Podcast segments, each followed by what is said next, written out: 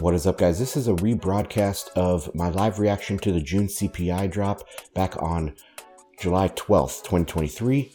I thought it was valuable because you can see how my live streams go, what I'm thinking, how I react, things like that. So, anyway, if you want to join us for the live streams, check out all the places I do that. And that's it. Hope you enjoy the show. What is up, everybody? Welcome back to another episode of Bitcoin and Markets. Ansel Lindner here, your home for Bitcoin and macro. Since 2016, we've been doing this podcast. Um, today is CPI drop, so I'm going to do a live reaction to that. So, good morning to everybody. Starting to get a little sore throat if my voice sounds off, so that is what's up. Let me share my screen and we'll go into some preliminary things and then we'll be refreshing the BLS website, uh, you know, getting the drop right as it comes in. So this is the website, bitcoinandmarkets.com. You can subscribe for a free weekly newsletter. You can support my content. Everything there is, uh, or everything I do is on bitcoinandmarkets.com. All right, let's go into the chart here. And uh, this is the hourly chart. We're going to see how this uh, price reacts to the CPI drop. It's it's kind of coiling here, and I saw some. I shared some uh, uh, charts on Telegram earlier about the tightness of the B bands. Uh, you know the Bollinger bands, and we've only had this tight of Bollinger bands on the daily chart in like the like five times in Bitcoin's history, and they've all come at the beginning of big bull runs. So there is a big move coming here. Um, oh, just I, I forgot to mention, uh, guys, I am live streaming on YouTube, Rumble, Twitter, Telegram, and Twitch. So you can check me out anywhere there. If you're watching on YouTube or Rumble, make sure to give a thumbs up and comment down below so that more people can find the comment content. Okay. And subscribe. Make sure you're subscribed. So that's the Bitcoin chart. We'll keep an eye on that. Another chart we can be watching is the futures. Quick break in here on the edit, guys. You can find all these charts either on the post for this episode, which is bitcoinandmarkets.com forward slash E359, or on the live streams on YouTube and Rumble. You can go back and watch those. S&P 500 futures, but that is on a delay. So uh, we will have to come back and look at that uh, 15 minutes after the drop. So it is 823 uh, CPI will be dropped here on the bls.gov forward slash CPI website. You can see down here, they still have the May number was 0.1%. So, what are we expecting today? Let's get into a little bit of a preview. This is from Zero Hedge CPI preview. Dovish prints more likely than hawkish as headline inflation slides to 3%. Uh, if you guys are unaware of my content, you're new to my my show. I have been in the transitory camp the entire time.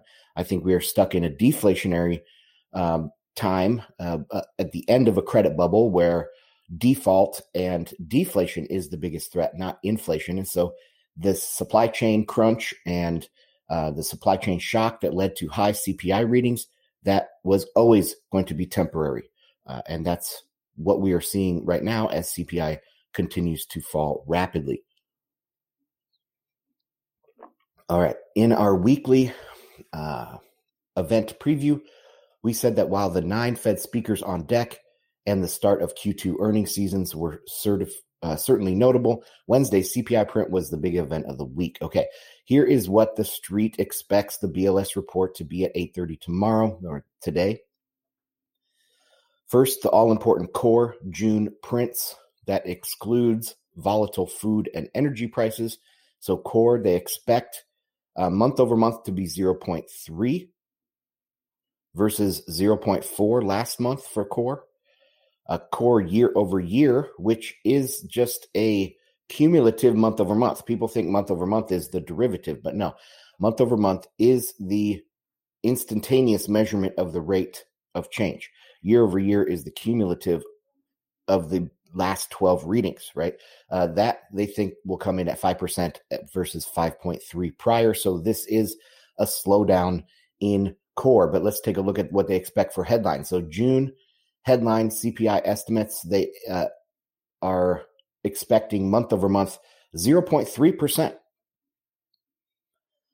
To me, that's a little bit high. I think we will be under that. I think this will be a CPI will come in way under these expectations of 0.3%, but we'll see. Last month was 0.1%, and that, sorry, that uh, 0.3 would bring the year over year to 3.1 versus 4% prior. Now, that's a huge drop here from 4% down to 3.1. And let's take a look at, I have this pulled up here.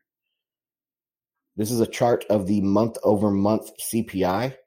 And the way that they're getting this is because the highest reading in this whole series of high, you know, the last couple years of CPI came in June of 2022. And it hit 1.18, or you could round that up to 1.2% in a month, month over month. That was extremely high, obviously. Uh, and then what happened the next month? Boom, it crashed below zero. So this was the brick wall that I had been waiting for, talked about every single day pretty much back at that time. Uh, and that's where we got the brick wall. And you can see there was now there is a definite change in character after that period where we're sitting about, you know, averaging 0.25%, maybe something like that. But I, you can notice in the last, say, from October to now, there is a slight downward shift. And so I do expect CPI to continue down. But every month you get a little bit higher. You know, it goes up, then down, then up, then down. So maybe this month we get a 0.2. I don't think we'll get all the way to 0.3 because there's stories like this one. This is out of Bloomberg, and US online prices are falling at the fastest pace since May of 2020. Price of goods sold online fell 2.6% in June that is actual deflation. Okay. The prices fell 2.6% for online retailing. Uh, online food prices, uh, food price rises have slowed for nine consecutive months. So food prices are still rising, but they are in disinflationary uh, character. Okay. 828. We have two minutes. Let's read a little bit. Online prices in the US fell at the fastest pace in more than three years last month in a latest sign that pandemic inflation is cooling off. Prices of goods sold online fell 2.6% in June from a year earlier, according to data from Adobe Inc. Released Tuesday. It was the biggest drop since May of 2020 and the 10th straight month in which there, there's been a year on year decline. More than half of the 18 main categories tracked by Adobe showed prices falling on an annual basis. And let's take a look at this chart here. So the solid black line is 0%, and you can see we are definitely under 3%, but that has been historically online prices fell year over year. It looks like that is very interesting. Okay. The drop for appliances at 8.3% was the largest in data going back to 2014. Appliances are a big ticket item. Uh, time check is 829. Declines were even sharper for prices in electronics and computers, which fell 12.9% and 16.9%, respectively. Annual price increases for online groceries slowed to 7.6% in June, down from 8.2% previously, and 9 or 10.3% in March. Okay, very interesting. So food prices are still going up, but uh, prices of all these supply chain, like long distance supply chains, which are appliances, computers, electronics, those are going down. So the supply chain issues are relatively uh, contained. Okay, let's go to here and refresh. All right, June uh, CPI for all items rises 0.2% in June. 0.2%. So it did come in under that 0.3%, which Wall Street was expecting, and I expected it to be lower. Uh, you guys just heard all my lead up there, and it was I just have a sinking feeling. Nope, I am live streaming fine. All my feeds. Sorry about this. Yeah, all my feeds are good. Uh, if you're listening there just the last few minutes, I'm saying, oh, 0.2%, maybe up and down and up and down. Let's take a look at this one more time. This is the CPI month over month, and you can see up and down and up and down. And I said, well, maybe we'll go a little bit up to 0.2, but not to 0.3. I don't think we're going to go there. And lo and behold, that is what we have. CPI for all items rises 0.2% in June. Let's get into this release. So the CPI rose 0.2% in June on a seasonally adjusted basis after increasing 0.1% in May. The U.S. Bureau for Labor Statistics reported, okay, 12 months the 12 month came in at 3.0%, because remember, this month at 0.2 replaced a 1.2% from June of 2022. So that's a 1% difference. We were at 4.0% last month. We're now at 3.0% this month, and we could see continued declines. But as uh, as we go back, I'm going to switch screens. I know my audio sometimes cuts out here um, when I'm switching tabs. But next month, we have to be replacing this 0% read from July of 2022. So, so we might not see a drop in the year over year average next month when we get the July numbers, unless the month over month is negative, which is possible. Look at this. I mean, we went from 1.2 to 0 in June, July last year. We could go from 0.2 to negative 0.2. That's uh, possibility for July of 2023. And if that is the case, we'll see a continued decline. Um, that's what that's what we should expect. I think that we should expect CPI to continue down. We could see CPI under two or even under one percent by December. Easily, easily. Let's continue with this. The index for shelter was the largest contributor to the monthly all items increase, accounting for over 70% of the increase. And remember, shelter is a lagging indicator. It takes a long time for it to work through the system because you don't um, sign a new lease every month. Some places in the world, maybe some places in the United States, don't sign a lease every year. They sign it every two years. So that takes a long time for um, you know, cost uh, or I guess rent to work its way through, and then owner's equivalent rent, which is what they use to estimate the uh, consumption value of homes in the United States. That is a lagging indicator as well because people will raise their subjective owner's equivalent rent by the market rate for rents. So it takes a little while for that to work through as well. It's not a perfect system. I'm not saying it's a perfect system, but understanding why it is the way it is and how it works, you can then use it as a point of departure. It's not a worthless point of departure. It's a point of departure. So anyway, let's continue with this. Uh, with the index for motor vehicle insurance also contributing. The food index increased 0.1% in June after increasing 0.2% in the previous month. And I have noticed myself personally going to the grocery store that the changes in prices have definitely slowed. Earlier this year, I would say uh, tail end of last year into beginning of this year, so Q4 last year, Q1 this year, I really, I definitely noticed the grocery prices rising rapidly. Um, but now I've noticed that they have leveled off and or some things are going down in price. Most definitely um, fruits and vegetables i've noticed have gone down uh, in price at least in florida here. So okay the food index sorry food at home was unchanged over the month while the index for food away from home rose 0.4% in june. Eat at home guys it's healthier anyway.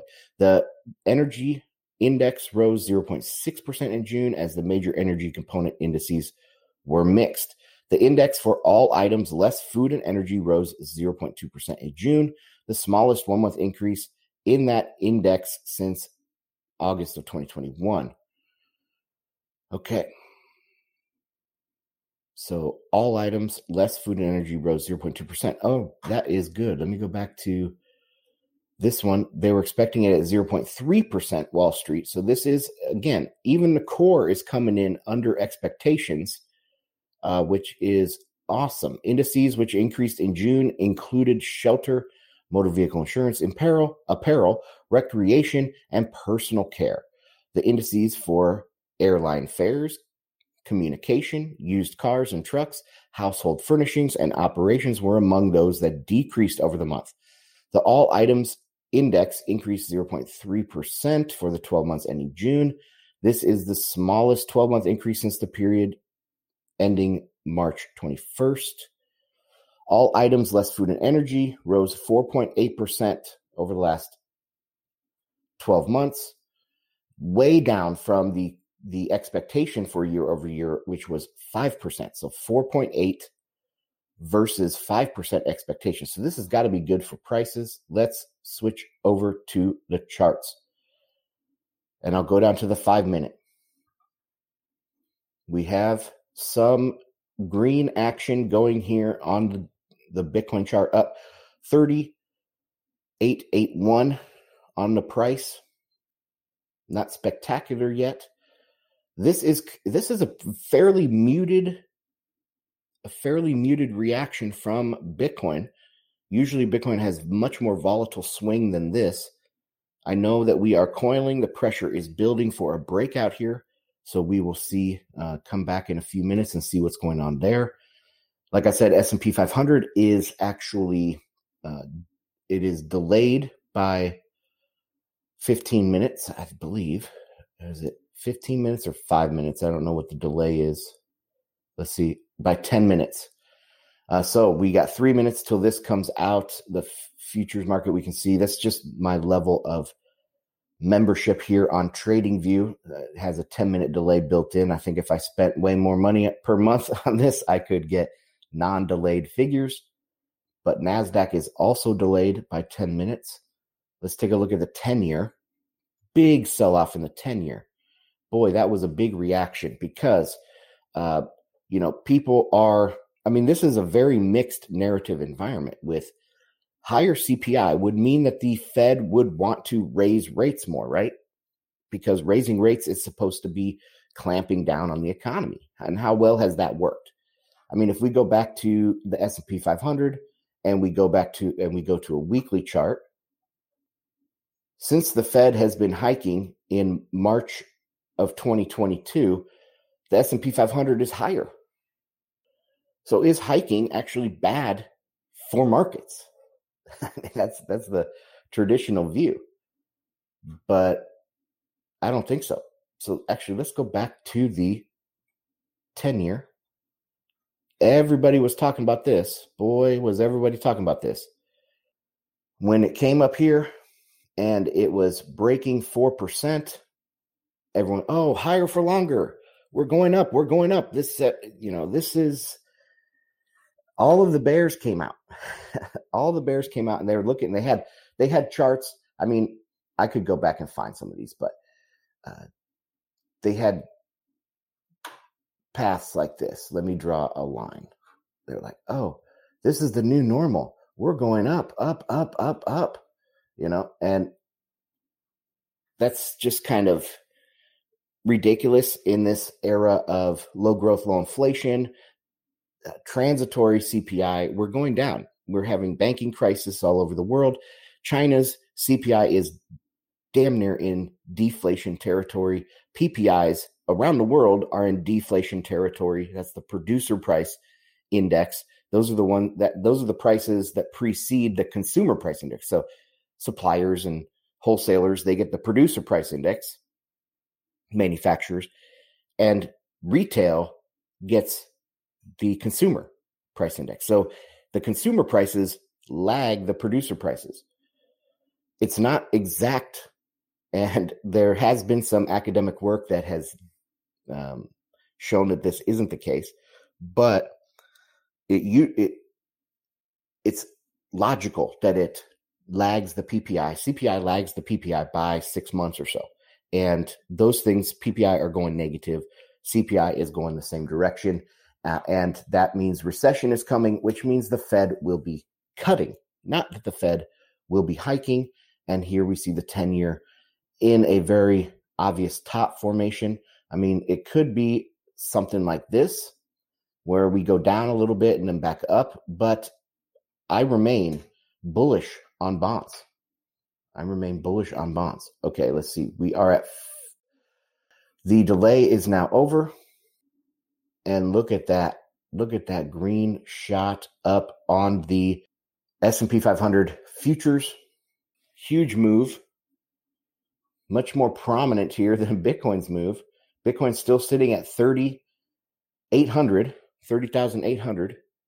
Typically the initial reaction from markets, you know, they reverse. So we recover if they go up 1% uh, on the initial drop of whatever news it is, uh, you know, during FOMC or during CPI, it usually reverses and retraces pretty much the entire candle. So we'll keep an eye on this. Still going higher. It is up half a percent in just the first one minute after this CPI. All right. Well, let me go to Bitcoin and I'll end on that screen. So, guys, this is Bitcoin and Markets. I live stream here on a regular basis, usually Monday, Wednesday, Friday. Uh, you can check out bitcoinandmarkets.com. That's my home base for all of my content. Uh, you can find me on YouTube, Rumble, Twitter, Telegram, and Twitch. Those are all my live streaming places. I appreciate everyone that supports the show over on bitcoinandmarkets.com. Appreciate all the guys taking part in the community over there on Telegram. And that's going to do it. Thanks for hanging out, and I'll see you on the next one. Bye.